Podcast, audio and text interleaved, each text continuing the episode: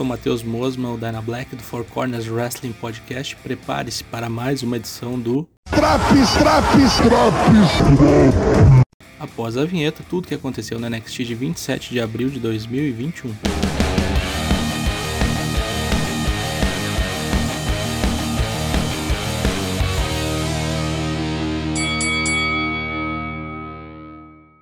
Dakota Kai e Mercedes Martinez se enfrentam no combate que abre o programa. Uma bela exibição das lutadoras. Dakota se mostra uma adversária crível e consegue em vários momentos colocar Mercedes com o calção na mão. A luta termina em DQ com vitória de Martinez graças a uma interferência de Raquel Gonzalez para proteger a sua amiga. Detalhe: Raquel de botas brancas, coisa de face.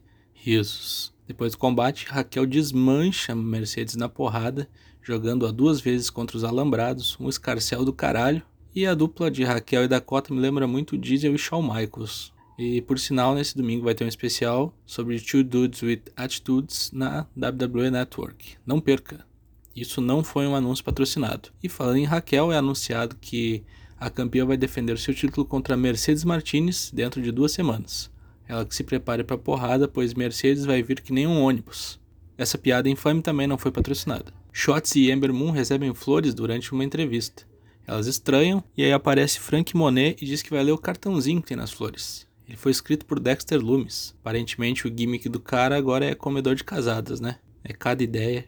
Cameron Grimes vai a uma joalheria e pede um relógio muito caro, de ouro. Ele até que tenta fazer a compra, mas é atrapalhado por ninguém menos que Ted DiBiase, que mostra o seu relógio de milionário e sai dando risada da cara do novo rico, que fica puto e com cara de cu. Grizzle Young Veterans cortam uma promo no ringue sobre como eles ainda não tiveram chance de enfrentar o MSK de maneira justa. São interrompidos por Champa e Thatcher, que se desculpam por interromperem a ocasião, mas estraçalham os ingleses com sapatadas. Esse field eu não estava esperando, mas eu já gostei muito. Pega o meu dinheiro aí, caso eu tivesse. Drake Maverick e Killian Dan são entrevistados sobre a sua luta contra o Imperium nessa noite, e o baixinho diz que está com medo de traição por parte de Dan, já que ele é um antigo aliado de Alexander Wolf. Drake diz que conhece muito de wrestling e esse tipo de coisa sempre acontece.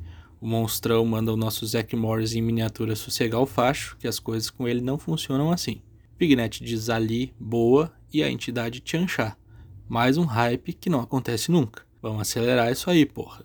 A Zaya Swerve Scott corta uma promo de seu estúdio musical contra Leon Ruff. Parece que finalmente esse field vai se resolver na próxima semana, já que William Regal marcou a luta entre os dois e vai ser uma False Counts Anywhere. Vale pinar em qualquer lugar que o juizão vai lá e conta. Aleluia. Vai acabar essa porra. Tony Storm vem toda raivosa contra Zoe Stark no ringue.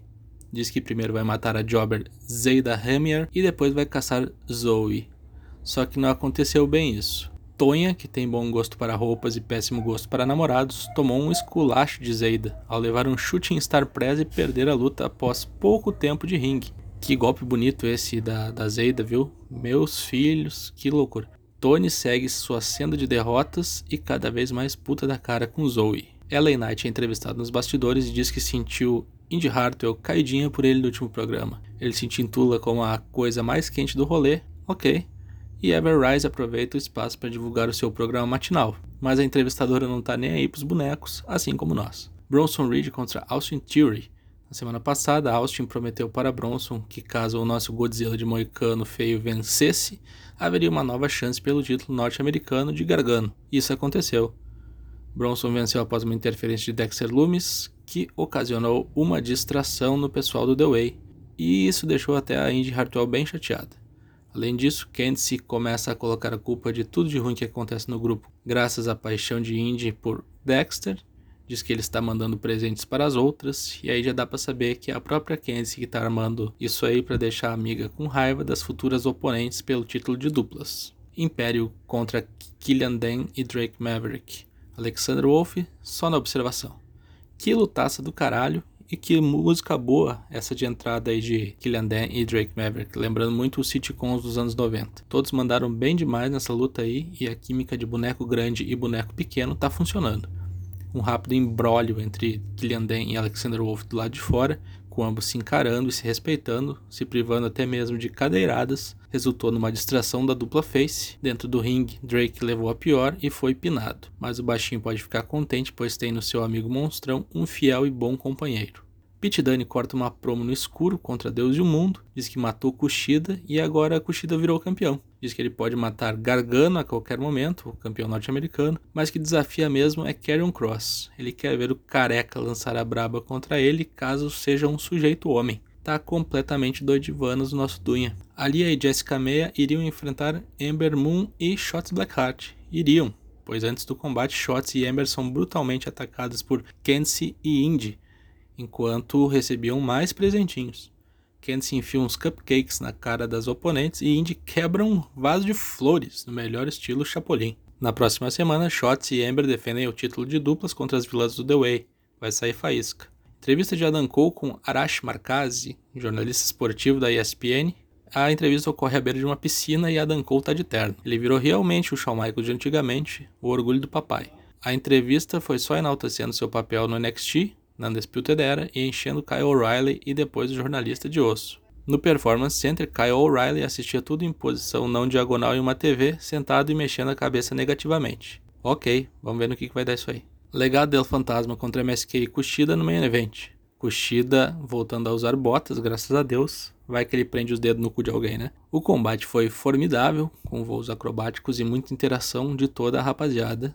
Como é bom quando tem luta e todo mundo é bem aproveitado, né? Após vários percalços, triunfo mal, oriundo das figuras de Santos Escobar, Raul Mendonça e Joaquim Wild, que erguem os cinturões enquanto o cadáver dos faces agonizam e os créditos do programa sobem. Beira o patológico pensar que essa mesma empresa produz esse tipo de entretenimento fenomenal e produza também sacos de estrume do quilate do Raw e do SmackDown.